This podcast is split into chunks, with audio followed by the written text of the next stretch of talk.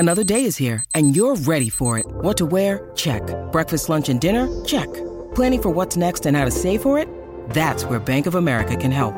For your financial to-dos, Bank of America has experts ready to help get you closer to your goals. Get started at one of our local financial centers or 24/7 in our mobile banking app. Find a location near you at bankofamerica.com/talktous. What would you like the power to do? Mobile banking requires downloading the app and is only available for select devices. Message and data rates may apply. Bank of America N.A., member FDIC. Hello, everybody. This is Marshall Poe. I'm the editor of the New Books Network. NBN listeners like to read books and buy them. So we thought we'd tell you that right now, our friends at Princeton University Press are having a remarkable site-wide sale. You can get 50% off books, including ebooks and audiobooks, with the code 50, F-I-F-T-Y, at checkout until May 31. You can save some real money on Princeton University Press books. I encourage you to go there and check it out. Welcome to the New Books Network. Greetings, everyone. Welcome to New Books in Finance, a channel of the New Books Network. I am your host, Daniel Paris. I'm delighted to have as my guest today Jeffrey Hook. He is a lecturer at the Carey School of Business at Johns Hopkins University, and he's the author of The Myth of Private Equity. Just came out. It's an inside look at Wall Street's transformative investments. Just came out from Columbia Business School. Jeff, thank you so much for agreeing to be on the show. My pleasure, Dan. So I found this book extremely helpful. I work in the industry, as most of the audience will know, although on a different side, the public equity side. I'm subject to extraordinary regulation, transparency, filings, daily measurements of activity, incredible scrutiny on fees, and every which way that I can possibly be examined. And it was really striking, even for me on the inside, to have a glimpse into the private equity world where almost all the rules that I am subject to don't seem to apply, and yet they exist side by side, public and private equity.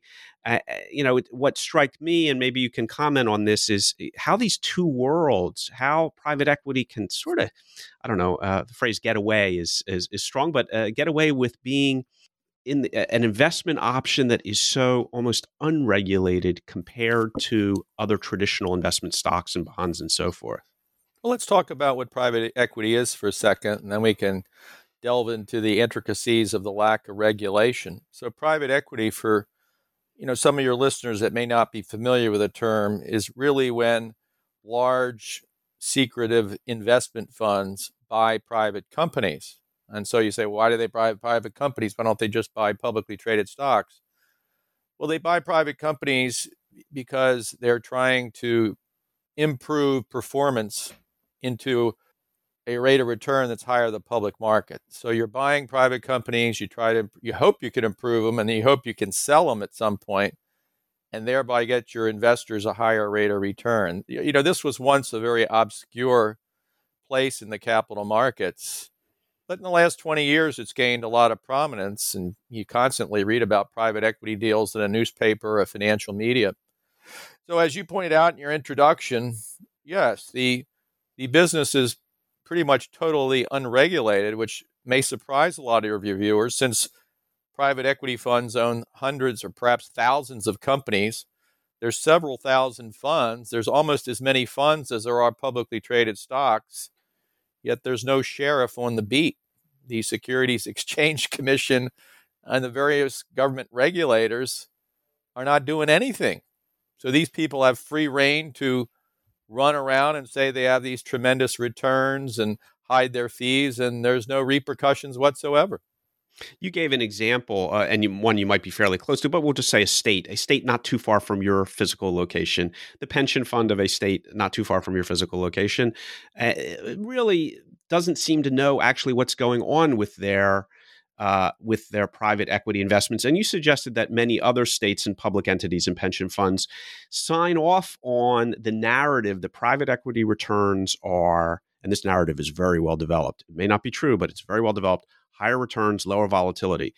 Anyone who's been to B school, anyone who's a CFA, anyone who's familiar with the lingo of Wall Street, that's an elixir, that's a magic. Higher returns, lower volatility.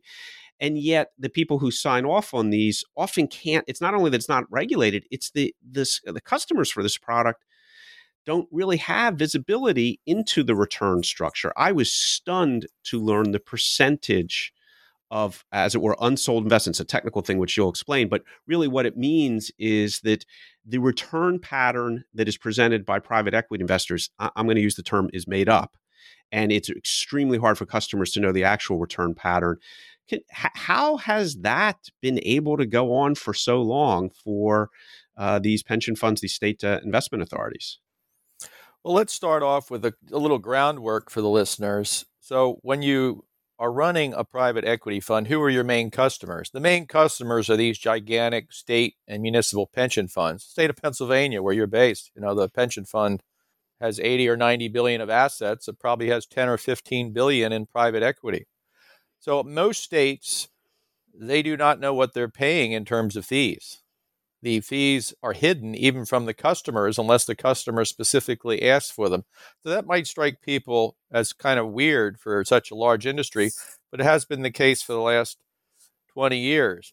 And yeah, the state pension fund managers are public municipal managers. They swallow the private equity myth hook, line, and sinker that somehow there's a magical bean, like something you see at Jack and the Beanstalk fairy tale. They believe the urban myth or the fairy tale that you can find an investment that has higher returns and lower risk.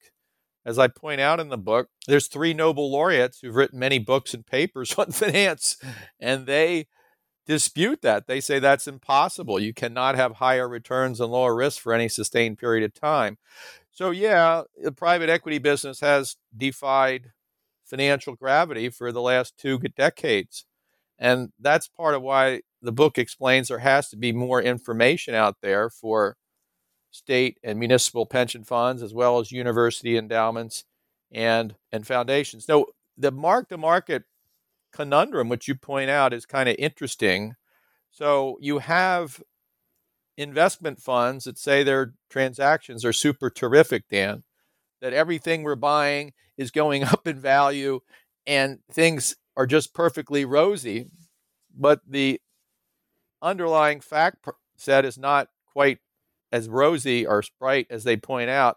As you've indicated, about 60% of all private equity deals that have been bought in the last 10 years have not been sold. So the ironic thing is, there, on the one hand, the industry is saying these deals are better than sliced bread. And on the other hand, they can't sell them. So if they were so great, you think the deals would have plenty of buyers, but they don't.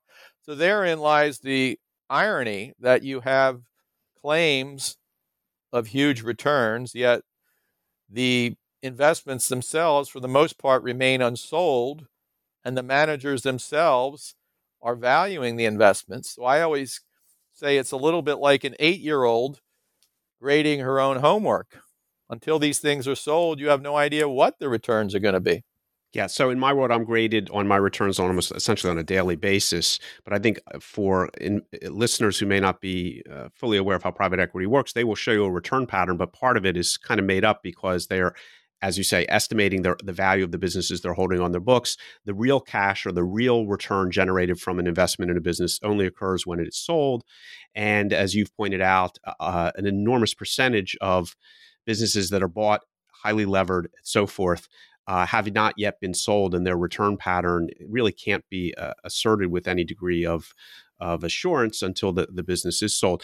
Just to be a little bit fair, and I have no intention to be fair to private equity, but just to be a little bit fair, you do make a good point that when this business model emerged, the first crop, the first generation appeared to have done it correctly. That is, they bought the businesses, they improved them, even if they took egregious fees, they sold them, they got the cash, they were able to print the returns. That first crop in the 80s and 90s of private equity sort of did what, even though they paid themselves very handsomely, they sort of did what they said they were going to do. The issue has been in pretty much every subsequent generation, fees higher, massive expansion of this business enterprise of private equity, all on borrowed money, and the returns that were observed in the first version 1.0 or 1.1 just have not been observed in subsequent basis. That is, there is an origin story that's not completely out of line. It's what's become of the industry over the last couple of decades. Is that a fair summary?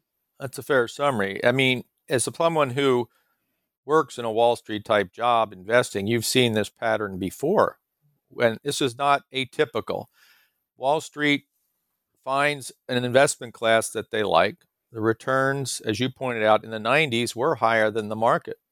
So what does Wall Street do? They funnel all kinds of money into that particular asset class. In this case, it was private equity in the 90s that did well. Before you know it, in the early 2000s, there was so much money chasing so few deals that the prices skyrocketed and the investment returns dropped accordingly. So for the last 15 years, the private equity business has not beaten the public markets, as you suggest, as you indicated.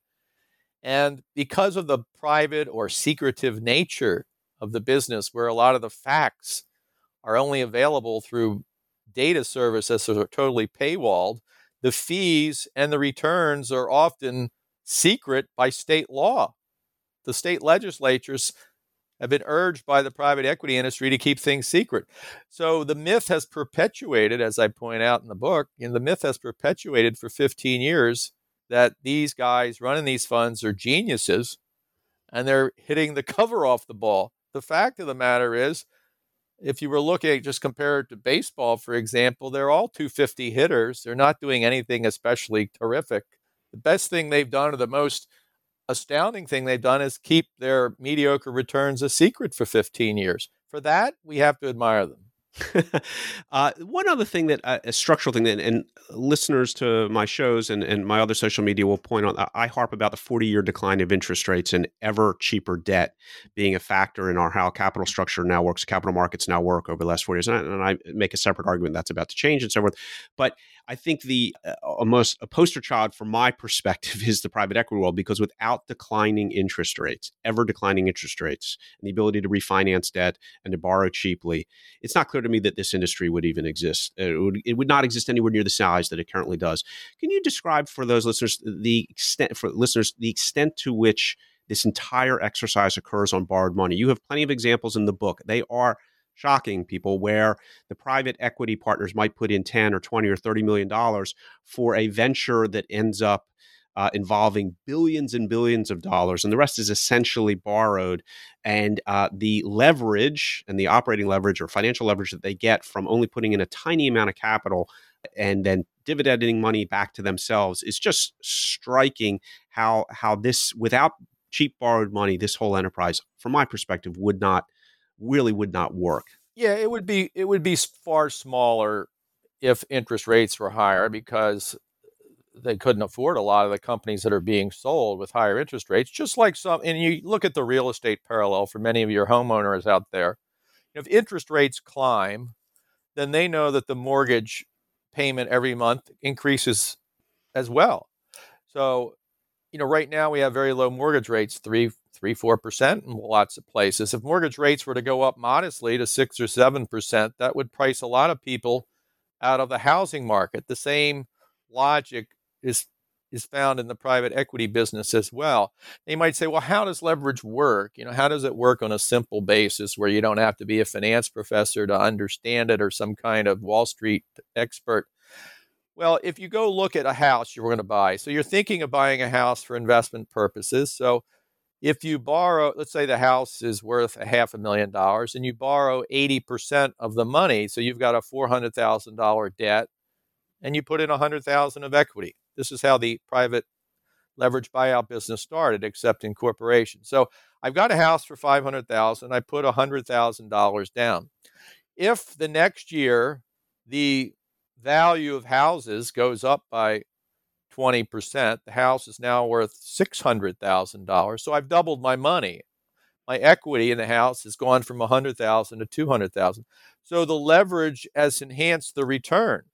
However, if the investor decided to put up all cash, instead of having 100% return on equity in that year, the house only went up 20%. So the investor who puts up all cash only has a 20% rate of return. So you'd say, why? My God, borrowing all the money, as you indicated earlier, makes the private equity people look like rocket scientists.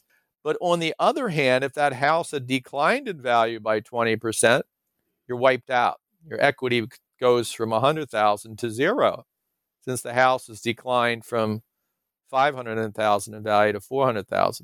So equity cuts both ways. And what you see in the PE business, at least in the leveraged buyout side of it, is that several companies out of 10 will go bankrupt.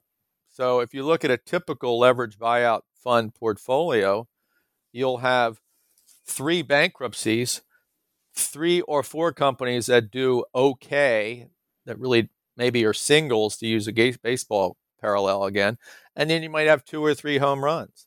So you do not have an even pattern of everything turning out well. You've got 2 or 3 winners that basically produce the returns that come somewhat close to public markets.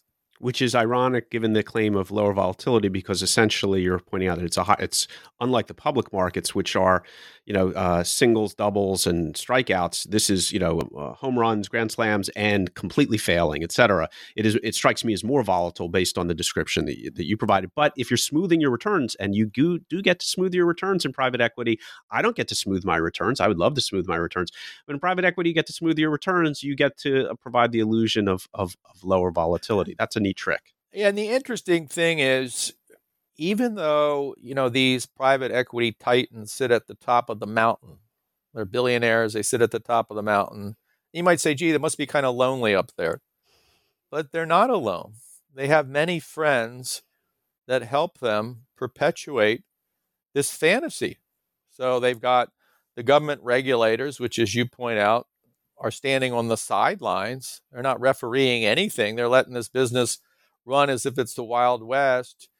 You have the state and federal legislators that are passed legislation that not only hide the fees, but make the interest deductions on the interest much easier and provide lenient bankruptcy laws. And finally, you've got the mainstream business media, which is sort of an echo chamber. If you read anything about private equity, the main business stream media, they're often saying, well, this deal returned 10 times, or these guys just closed a $5 billion deal.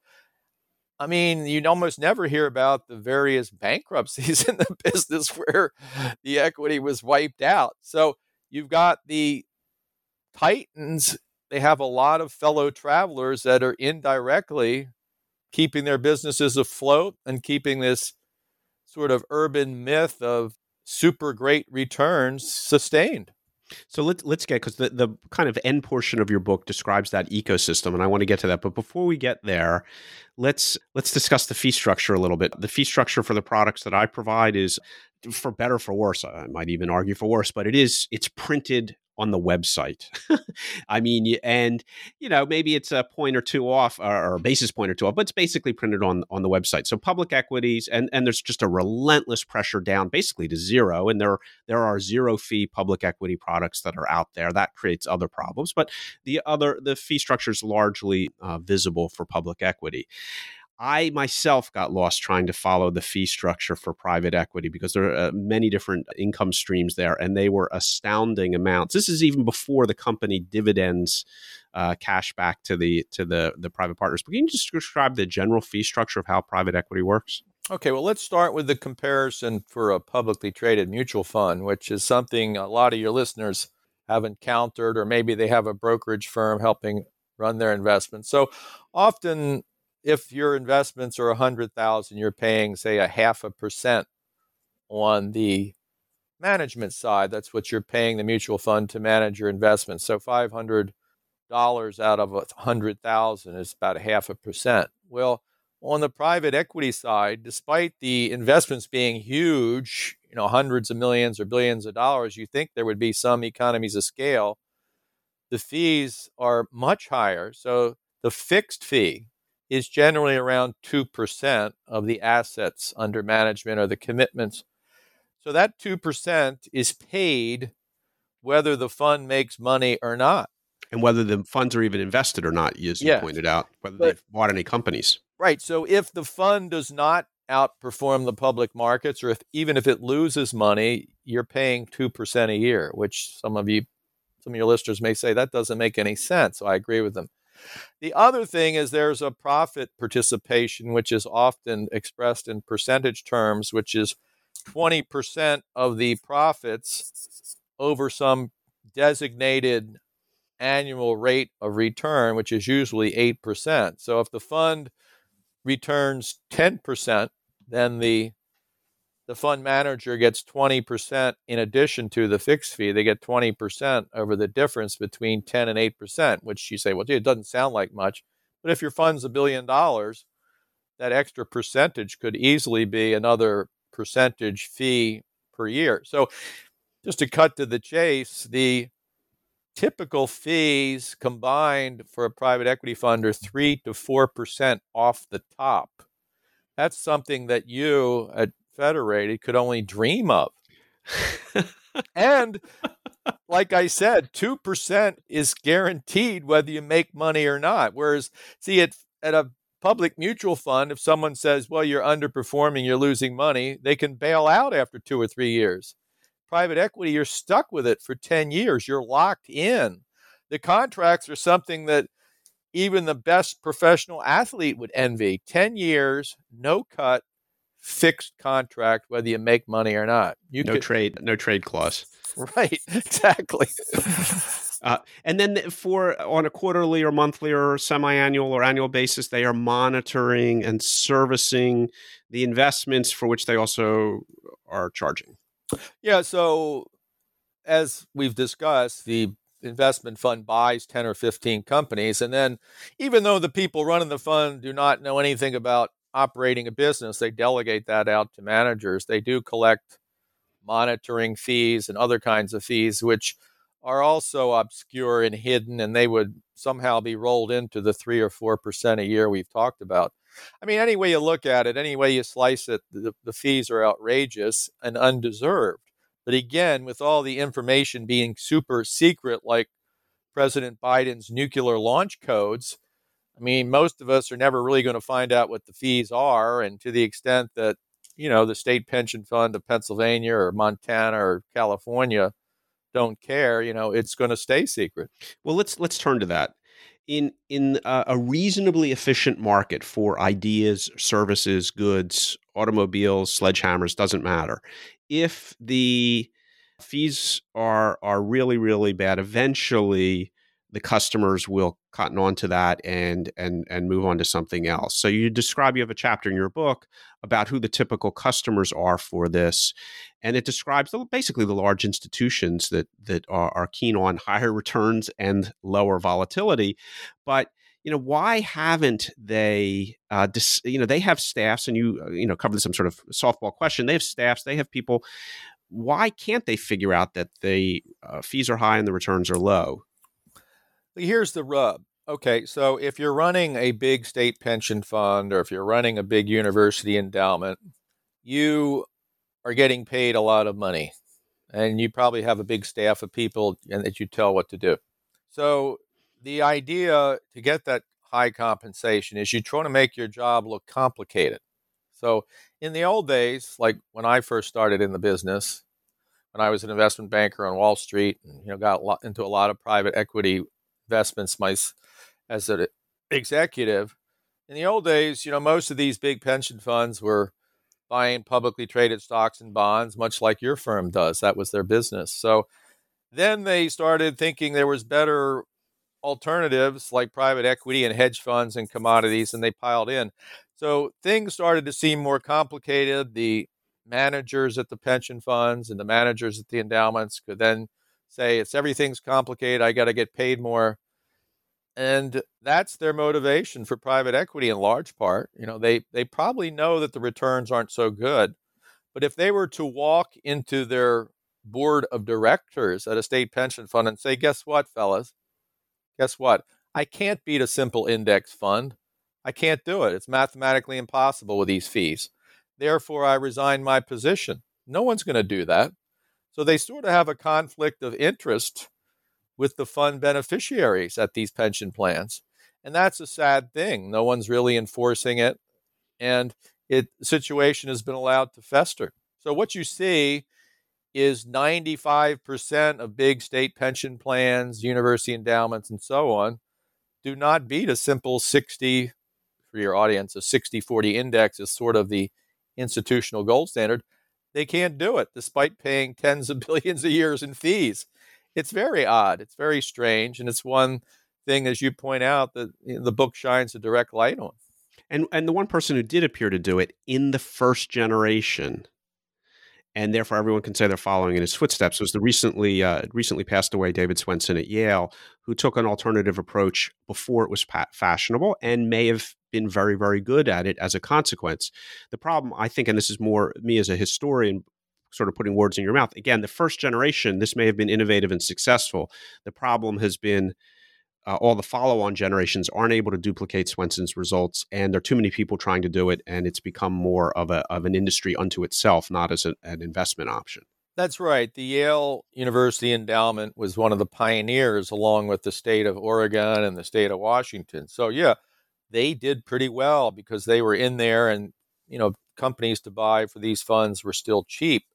And Swenson himself, as you suggested, later on in his tenure there, pointed out that it would be very hard to duplicate his early success. And even over the last 10 years, the Yale Fund has not beaten that 60-40 index. He himself acknowledged that these alternative markets, like private equity, have just gotten too competitive. Too crowded. So given that circumstance, I think the last part of your book is so important. How, in your assertion, a system that really doesn't make a lot of sense, doesn't work very well, how it's continued to grow. And the answer is the ecosystem. And there you have some pretty harsh words. It sounds like well-deserved for the SEC, for state regulators, for investment banks, for investment managers, maybe, for pretty much everyone involved is complicit in allowing this to continue, mostly because there's money on the other side. The fees make their way through the system, or it's just excessively complex. The regulators don't have the budgets, or there's a revolving door in terms of where they go after being a regulator. There are all sorts of perspectives on this, but in effect, there's an ecosystem that's making this continue. You mentioned it earlier, but you just want to highlight the ecosystem that allows a inefficient system to continue. Right. So as you point out, you have no cops on the beat. So the system is kind of unregulated because the government is too thinly staffed to really monitor the public markets, much less the private markets, which have grown enormously. So you got that issue. You also have some conflicts at the government itself, where some of the regulators would like to work at the private equity business and multiply their salaries. And, others are just a little intimidated by taking a lawsuit against these gigantic companies. They think they're going to lose. Yeah, the legislatures, as I pointed out, which, they would be less sophisticated than some of the government regulators, but they just do not have enough of a close eye on supervising the state pension funds. I've been involved in a couple instances where in various states where the beneficiaries, these pension funds, have tried to put in a little more supervision, and they've basically failed miserably. They just can't get through the lobbyists. It's just a sad situation. Even have the accounting businesses, they're supposed to babysit these funds and make sure those portfolio investments are measured properly every year, but they really don't dedicate much resources to making sure the market values are checked properly. And they've even adopted some rules to benefit the industry. And then, as we talked about, sort of the investigative side of journalism, there've been a few articles about it, but it takes a lot of money to investigate an industry like this. It's also a little bit like chasing your tail as a journalist, because you're running around, the information is very secretive, and you'd have to spend a lot of money to lift up the rocks and see what's on there. In today's media, which is often more dedicated to access journalism as opposed to investigative pieces, that's just a tough road to hoe.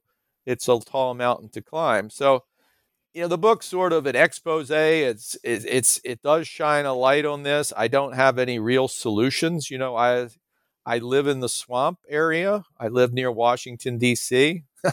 and I just don't see any potential for true reforms. I mean, I hope we get some. Here's where I would chime in, which was going to be my next question to you, which is what makes this change? And I do profoundly believe that the 40-year decline in interest rates has structured the capital markets, not just private equity, but a great deal of what we do in the finance world and investing world, and that the end of the decline in rates doesn't even have to be an increase in rates, just the end in the decline in rates, which has been a tailwind to every kind of new financial product for 40 years, that will, I'm not going to say provide relief, but it may take away some of the tailwinds that certain parts of the industry have enjoyed that clients may not have. If rates rise, then I do think that kind of all bets are off, and products and services that people have become accustomed to over the past 40 years are going to change dramatically. And so that may be the solution. It's hard for me to imagine a system which, if your rendering is correct, and I have no reason to doubt it, is that dysfunctional, can continue in perpetuity. And I think that a rise in rates, or at least the end of the decline in rates, may well be the catalyst for that. We'll know in 10 years. Precisely. The higher interest rate environment's definitely going to shrink the industry. And I agree with you. You know, you've been around, you know, at some point the air comes out of the bubble and people sort of wake up. But because of the secretive nature of it, as we've discussed earlier, it's just going to take a longer period of time. So people say, well, when is the industry sort of going to be sort of like the emperor without any clothes? And I say, well, I'll probably be sitting in a rocking chair on a boardwalk in Florida when that happens. But I think in 10 or 15 years, people are probably going to wake up. They're going to see the results are not as good. But as we mentioned earlier, look, you've got a 10, 12-year life on these funds legally. The investors really don't know until, say, the end of the 10 years how well that does. So funds that are sort of starting in the last year or two, and there's been probably $100 billion in new funds just the last 12 months. Strange to hear that, but it's true. We won't know how they're doing until 2030 or 2031. That's the great thing from the fund manager's perspective. You've got hidden returns, hidden values of companies, hidden fees, and a 10-year no-cut contract. Dan, it cannot get any better. You should have a lot of envy. Well, okay. So let me ask you this question: you decide to write this book. You come from the kind of a whistleblower expose account. You were on the inside. You're coming out. You're writing this. What has the response been? And you mentioned that when you were writing this book, in reference to a communication with a publisher about, wow, how is this going to play out? So what has the experience been of writing an expose, and I know it's early days in terms of the book itself, but your experience with the former industry? I haven't heard too many comments from people in the business, not because they wouldn't have an interest in the subject matter, but as you said, the book's only been out for a couple of weeks. So I expect to hear from more people in the business or see comments on social media. I mean, nobody's been throwing rotten tomatoes at me from Wall Street community yet. It could still well be in the future. I have gotten a lot of, I'd say, positive comments from people that have bought the book and said, gee, it's fascinating. I like this sort of the angle you pushed on it. I do think that it does have sort of a unique facet, this book, because it's just been, when you do see people that are kind of critical of the industry, and there's a handful of like-minded travelers, they tend to be sort of expert people or academics, and they don't talk in plain English. Whereas this book, it's more accessible. So there's anecdotes, there's lots of graphs and charts, and I tried to make it more like a conversation like you and I are having, as opposed to some highly technical treatise. Yeah, and I'd also point out to readers, though, this sounds like a very technical topic, and it is. Jeff has done a really good job in explaining in simple language the terms, how it's not just a critique of private equity, it's actually how private equity works with elements of 101 in it, so that even someone with just a basic familiarity of investments should be able to understand it, and unfortunately, therefore, find it quite shocking. So we'll see how the response develops over the next few months, and we'll hopefully have you back in 10 years so we can see how the current crop of private equity funds has done. Let me just add one, point. A lot of people might say, well, it's sort of a highly niche area. It's a little backwater Wall Street, but it's true that only big institutions and rich people could invest in private equity, but that was a rule. And so that rule has now been waived. So the Labor Department and the SEC, the government regulatory agency, have just greenlighted private equity being stuffed into the portfolios of widows and orphans and 401ks for regular people. So for those in your audience that have a 401k, they better check with the administrator and watch out. With that note of caution, the book is The Myth of Private Equity, an inside look at Wall Street's transformative investments by Jeffrey Hook, just out from Columbia Business School Publishing. Jeff, thank you so much for being on the show. My pleasure, Dan.